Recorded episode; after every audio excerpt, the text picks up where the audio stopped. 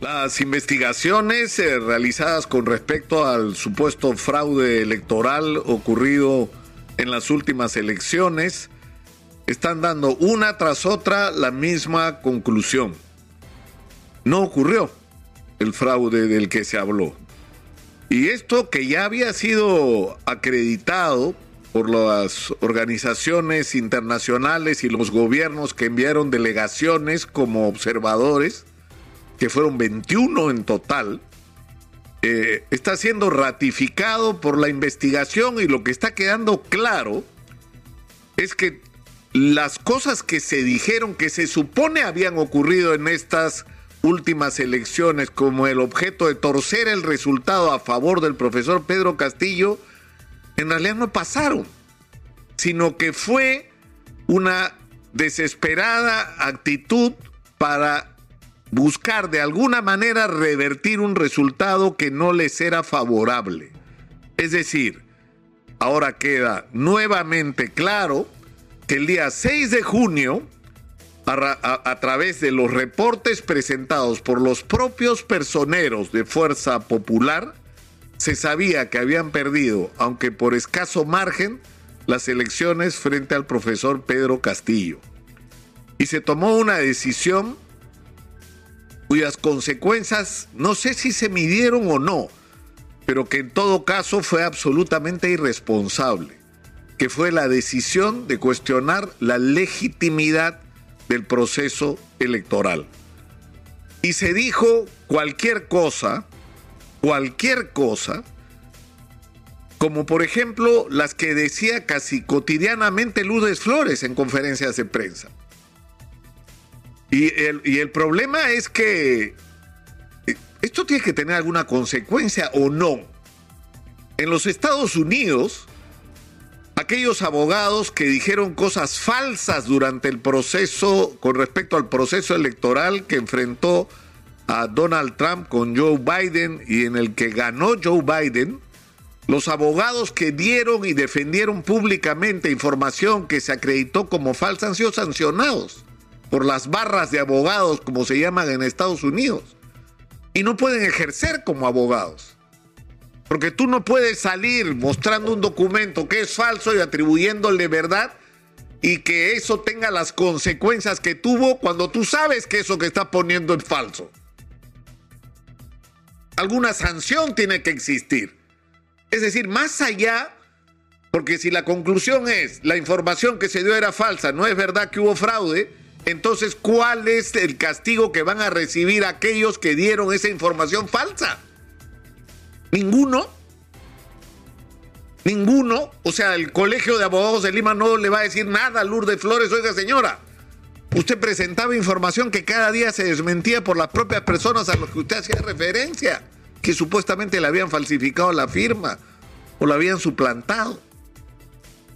Entonces, el asunto es muy grave porque se ha creado un clima absolutamente tóxico en el Perú. Hay un sector de la población que es absolutamente respetable, estaba muy preocupada por el curso del proceso electoral, que temía que un gobierno del presidente Pedro Castillo pudiera significar que el Perú terminara en términos económicos, políticos y sociales tan mal como en Venezuela en los últimos años, y que esa preocupación se veía multiplicada por información absolutamente perversa sobre supuestos vínculos con Sendero Luminoso que se iba a liberar a los terroristas, e, es decir, que se iba a expropiar las empresas privadas, eh, que iba a ocurrir simplemente una catástrofe económica y política en, en el Perú. Y se creó este, este clima, y si a ese clima de temor y de preocupación le agregas el ingrediente, le agregas el ingrediente de que te han robado la elección, de que en realidad el que ganó la elección o la que ganó la elección fue Keiko y que se la robaron, ¿eso qué produce? Indignación. Indignación que puede ser considerada legítima por parte de la gente a la cual le están diciendo te robaron la elección, te engañaron, entonces la gente se molesta mucho. ¿En qué momento van a salir estos dirigentes a decir, sí, pues perdimos la elección? Hicimos pésimo, la, porque eso fue lo que hicieron. O sea, han tenido el respaldo de la inmensa mayoría de los grandes medios de comunicación que renunciaron a su papel de informar con independencia sobre un proceso donde había dos candidatos, no uno. Hicieron campaña por una. ¿no? Y, y, con todas las consignas que se dictaron a lo largo de la campaña. Hicieron una campaña de división de los peruanos, donde tú tenías que escoger entre ser peruano y estar con Keiko o no ser peruano.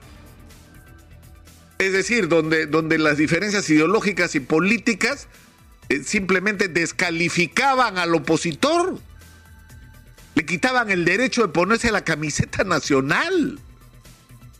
Es decir, se creó un clima que llevó incluso a extremos de violencia, de considerar enemigos a los que estaban al frente en términos políticos y electorales.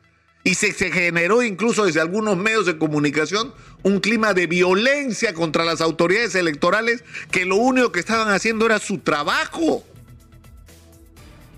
El camino que hay que recorrer ahora de regreso es muy duro y difícil porque tenemos que producir una especie de reconciliación entre los peruanos para enfrentar juntos las tareas, para enfrentar aquellos problemas que afectan la vida de todos.